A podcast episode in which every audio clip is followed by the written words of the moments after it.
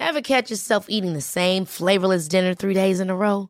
Dreaming of something better? Well, HelloFresh is your guilt-free dream come true, baby. It's me, Keke Palmer. Let's wake up those taste buds with hot, juicy pecan-crusted chicken or garlic butter shrimp scampi.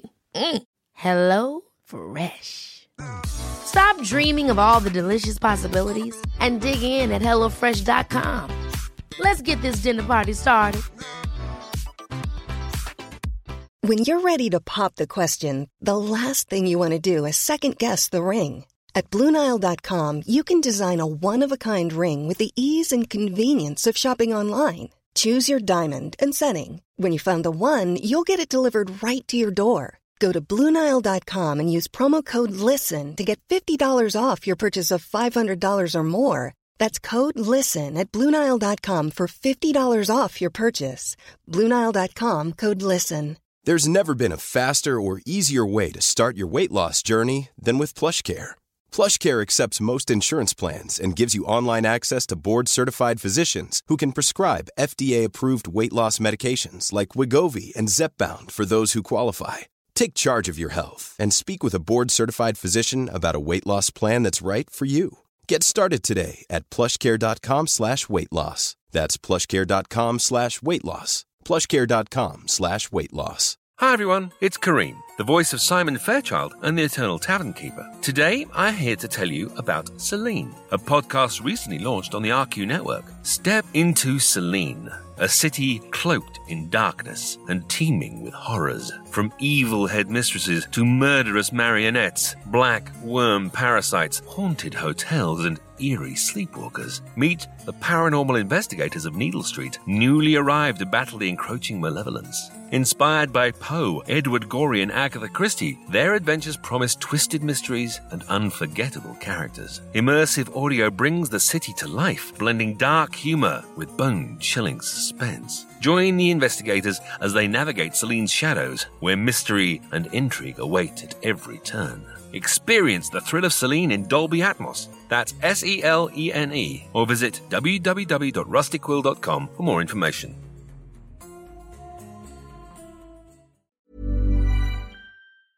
Hi everyone, Alex here. I'd just like to take a moment to thank some of our patrons Michael, Erinn Triplett, Kaii's Creations, Hayley R., The Ace Ace, Fennec and Teres, Lemmke, Evan, Hal, William Brandes Stoddard, L, Aaron Everett, Andee Williams, Zach Smith, Amber Armstrong, Milli Bayley, A. Hargreaves, Molly, Cas Landman, Plot Twisted.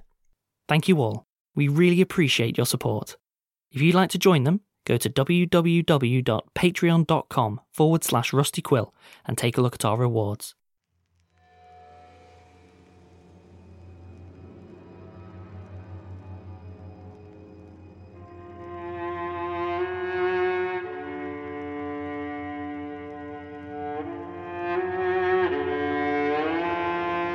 Rusty Quill presents The Magnus Archives.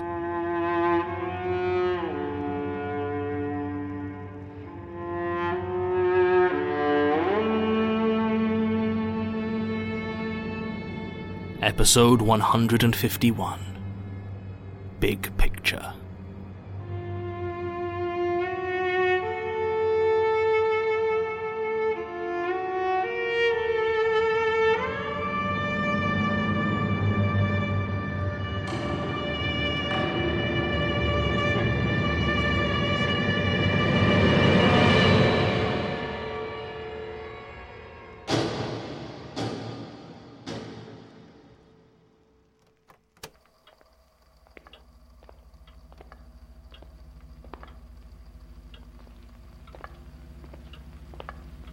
Oh, hello. Hmm. Hmm.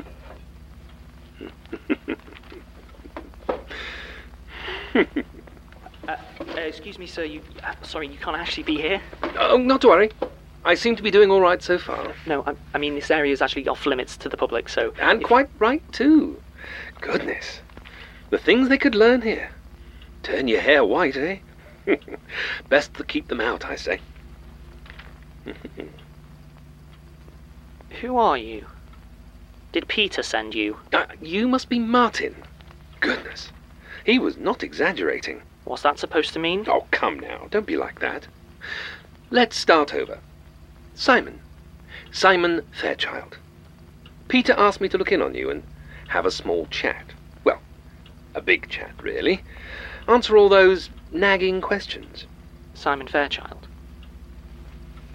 Wait, Simon Fairchild as in. As in all those people who said I did horrible things to them and their loved ones? Yes. They have been in, haven't they? I'd hate to think I'm underrepresented in here. Not when Peter tells me that that Bone fellow has at least half a dozen. No, no, not, not at all. You've sent plenty of people our way. Brilliant! So, shall we get started? S- sorry, I'm, I'm still not entirely clear what's going on. What are you doing here? I see. I suppose it was a bit much to expect him to have filled you in on everything already. I mean, in many ways, that's the point. Right, So, you've been working with Peter for a while now, correct? sure. And he's been promising you answers to all those difficult questions. I mean, sort of. Well, that's me. What? Yes, well, you have to understand how it is with Peter. He finds talking to people directly very difficult, especially explaining the more, um, esoteric side of things.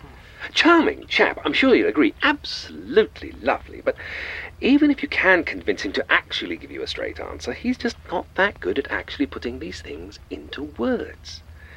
Something to do with his upbringing, I think. I'm pretty sure he was homeschooled, you know. So what? He sends you to answer questions because he doesn't want to. Precisely. And you do it? Why? Is that your first question? Is there a limit? Only until I get bored. And that does tend to come more quickly these days. Uh, okay, okay then, sure, sure. First question then. Why are you helping Peter? D- don't you serve different, you know, fears? Well, now. See, that's actually two questions. The answer to the first is simple I lost a bet. And this is how the good captain chooses to use that. The second is. sort of? I mean, yes, if you want to get technical, he serves the one alone and I serve the falling titan, but those two are a lot closer than you might imagine. After all, the larger the space you find yourself alone in, the more isolated you feel. And being aware of how lonely you are can make anywhere feel more empty. Exactly. I've actually been toying with the idea of trying to do something with the scale of humanity itself. You know, emphasize all that overpopulation nonsense, but honestly, it just doesn't ring true for me. We're all just so tiny and pointless, you see. It's hard to really get past it. Also, I worry it might be straying into territory that emboldens our potential new rival. The extinction. The very same. Peter said you'd have a lot of questions about that one. I do. How are new powers born? Hmm, don't know. How soon could it attempt its ritual? No clue. How do we stop it? Can't help you. Could you at least try? No, no, no, no, you're right, of course. The thing you have to remember is that no one actually knows how these things work. Not really. There's always been plenty of theories, of course, and over a century or two you do start to get an intuitive feel for it, but there's really no hard and fast rules. The powers or entities or fears or whatever you want to call them are bound up in emotion, in feeling, how they exist, what they can do, how they interact with the world. It, it all makes about as much logical sense as a nightmare. Which is to say, there is a certain sort of emotional logic to it all. Things feel like they flow together in a way that makes sense, but if you try to stop and do the maths, then it all comes apart, at least in my experience. When is a new power born? Well, when does it feel like its birth would be right? When enough creatures suffer a terror of it that feels distinct, that feels truly its own, then it would probably feel right for it to emerge into its own. Or perhaps there's a ritual. If it feels right to enact some sort of birthing ceremony, some apocalyptic midwifery. And how close is it, do you think? Hard to be sure. Peter thinks very close indeed, what with all the current hubbub, and I'm inclined to agree. You don't sound worried. That's because we disagree on exactly how bad it will be. Peter seems convinced that the extinction is different. that its actual birth will be as bad or worse as another power fully manifesting. He believes its advent will be heralded by all sorts of disasters and catastrophes, and global upheavals and whatnot, that kind of thing. Sounds like a rich feeding ground. Well, exactly. Peter, however, seems to think that it will upset the balance that we all have an awful lot invested in. And he's not at all certain the world as we understand will come out the other side. And let me guess. You think he can't see the big picture? I see why he likes you. It's all a matter of perspective, you see. My patron has gifted me with, quite frankly, an absurdly long life. An appropriate gift, and one that serves to provide a certain distance from things. Of course, a paltry few centuries is nothing, really, but it's more than most get. And even in that brief time, I've seen all sorts of ebbs and flows to the balance of things. Do you know when the last ritual I attempted was? I, I don't know, that space station? Oh, goodness, no, that's the future, my boy. But no. It was 1853, the height of the aquarium mania. All over the Empire, people were starting to understand the depths of the terrible unknown below the ocean. And I thought that was a rich vein to be tapped. Even bothered old Hawley into helping me design a special diving bell for the ritual. I called it the Awful Deep, and between you and me, I was rather proud of myself. So why didn't it work? Because it wasn't a very good idea. The fear wasn't out there, not like I hoped it was. It all sort of fizzled.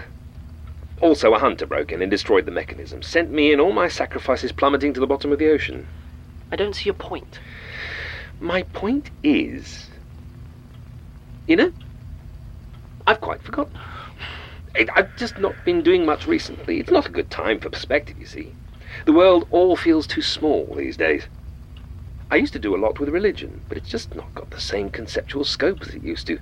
Honestly, I'm pinning most of my long term hopes on space. But that's at least a hundred years away. Assuming the extinction doesn't derail everything. Which is why I'm happy helping Peter.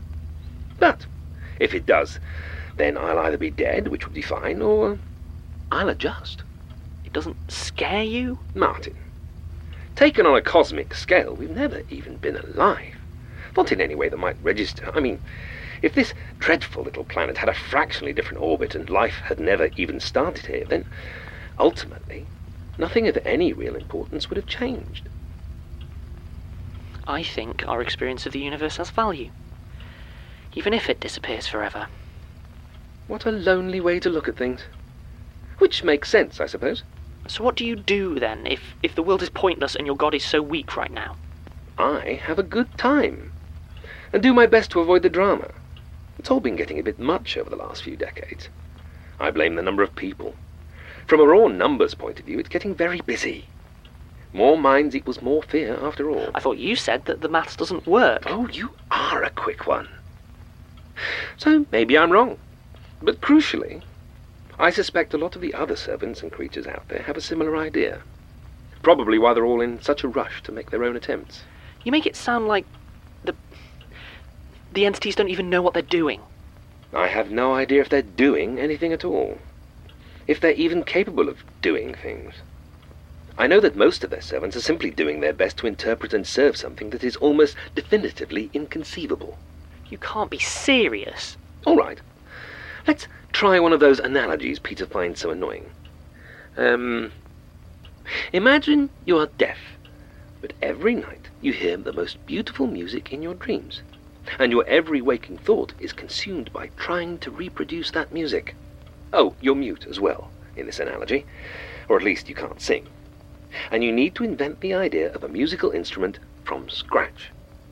Everyone else is also deaf and mute, and, um... Yes, yes, I think I get it. Yes, well, the point is, most of us are trying so desperately to recreate our own dream symphony that we bring an awful lot of our own baggage into the mix. What about the monsters? What monsters? Things like my, um, th- uh, the distortion. I thought they were part of the entities themselves, like extensions. Surely they know what's going on. Honestly, I think they have it a lot worse than we do.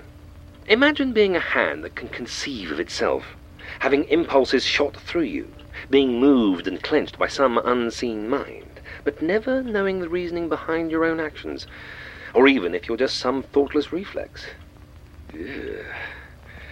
Sounds horrid. So, so if no one's ever actually communicated with their patron, How do you know they even want rituals? How, how does anyone know if they could ever even work? We don't. And honestly, the idea that this is all some grand cosmic joke, thousands of us running around spreading horror and sabotaging each other pointlessly while these impossible, unknowable things just lurk out there, feeding off the misery we cause, I find that interpretation quite appealing. But. I still hear the music in my dreams. Hmm. Who are you? No, no. Who were you?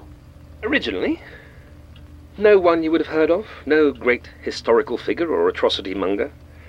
I've been Simon Fairchild about um, 80 or 90 years, maybe. For business purposes mainly, by which I mean I was bored of not being wealthy, so I made some arrangements and sent Mr. Fairchild on a very long fall.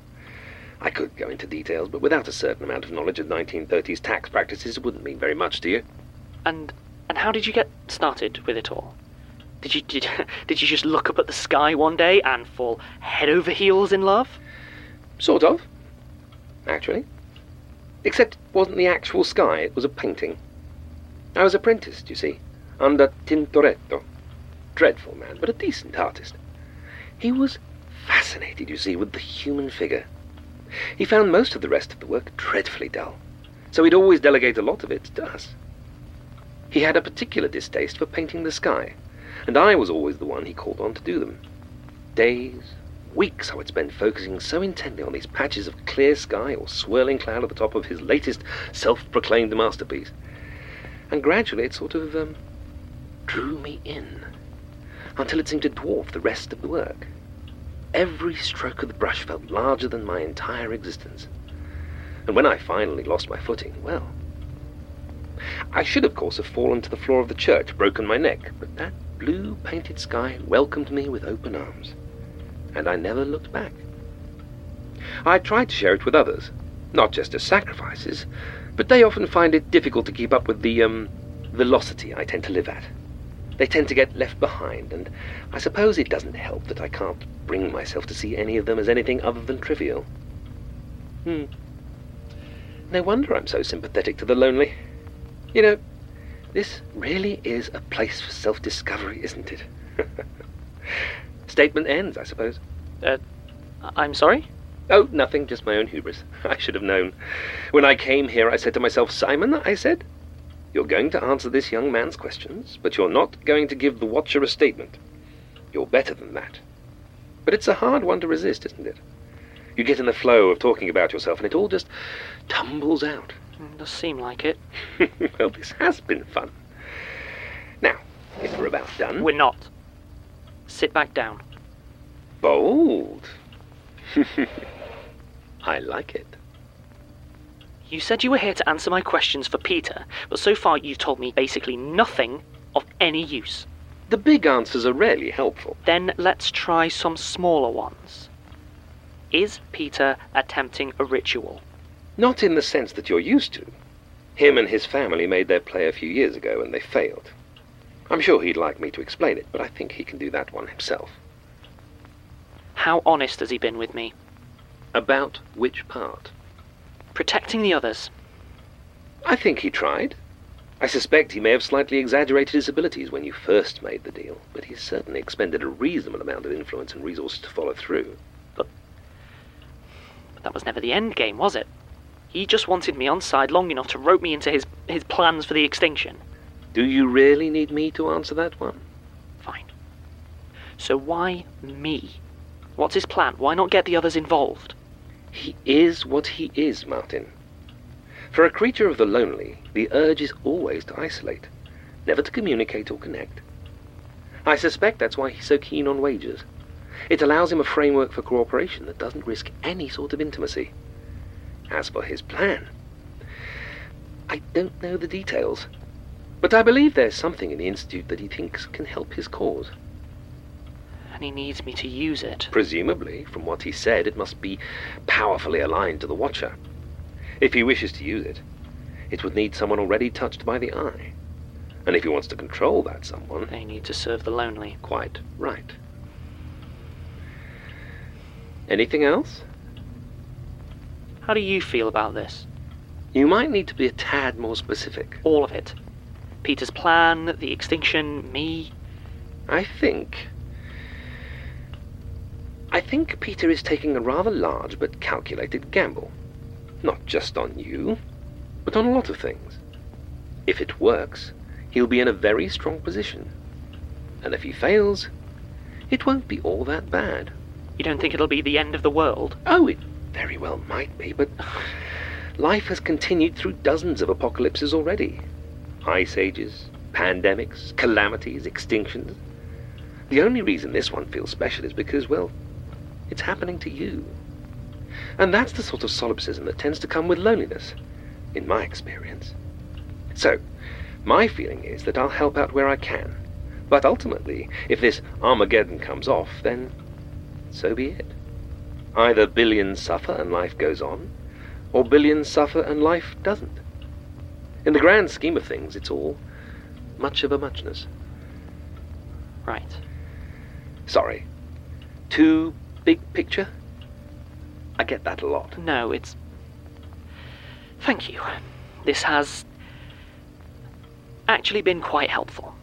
I'd say any time, but honestly, if you see me again, I may just throw you off something for a joke. How do you feel about roller coasters? Uh, neutral. Oh, you're no fun.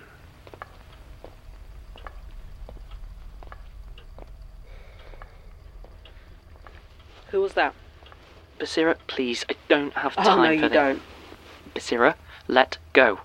I don't think so. Three weeks I've been waiting to catch sight of you, and now I find you chatting with Simon Fairchild. No, you're not pulling your little vanishing act on me. How did you know about Yeah, John's not the only one who listens to statements. It's none of your business. No? Because it seems to me like you're panning around with two very dangerous people right around the time you're cutting all of us out. That makes me worried. Makes me suspicious.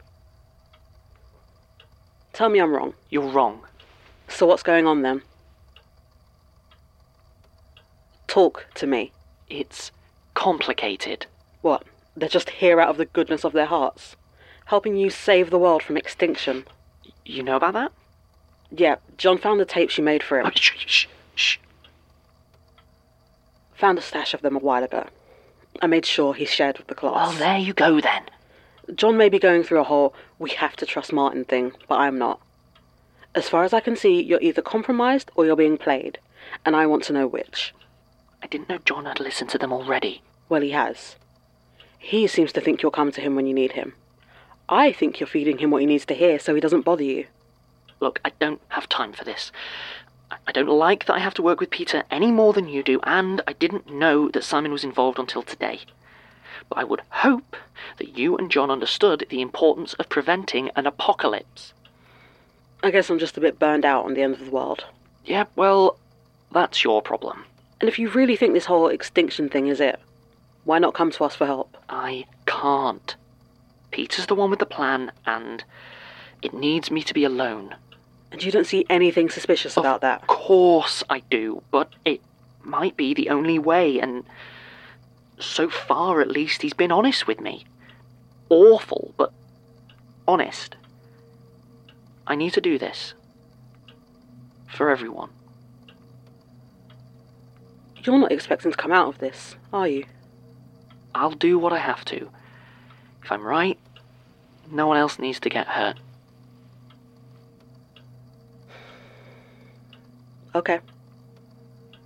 You want to do whatever grand sacrifice you think is going to save everyone? Go ahead. But you'd best be sure you're not just playing their game. I know what I'm doing. We'll see. Don't make me regret this. Yeah. Don't tell John. Please. Fine. I can't promise he won't just know it, though. How is he? Hungry. But he's keeping it together. That's good. Can I go now? Sure.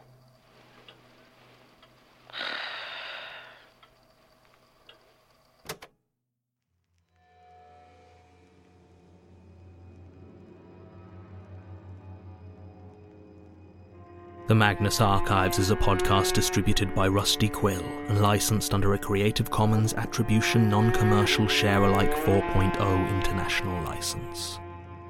Today's episode was written by Jonathan Sims and directed by Alexander J. Newall. To subscribe, view associated material, or join our Patreon, visit rustyquill.com. Rate and review us online, tweet us at The Rusty Quill Visit us on Facebook or email us at mail at rustyquill.com. Join our communities on the forum via the website or on Reddit at r slash the Magnus Archives. Thanks for listening.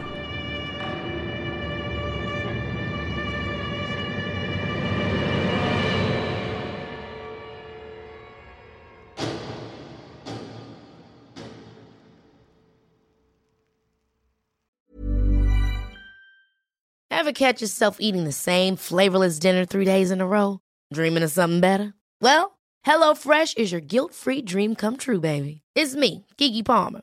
Let's wake up those taste buds with hot, juicy pecan crusted chicken or garlic butter shrimp scampi. Mm. Hello Fresh. Stop dreaming of all the delicious possibilities and dig in at HelloFresh.com. Let's get this dinner party started.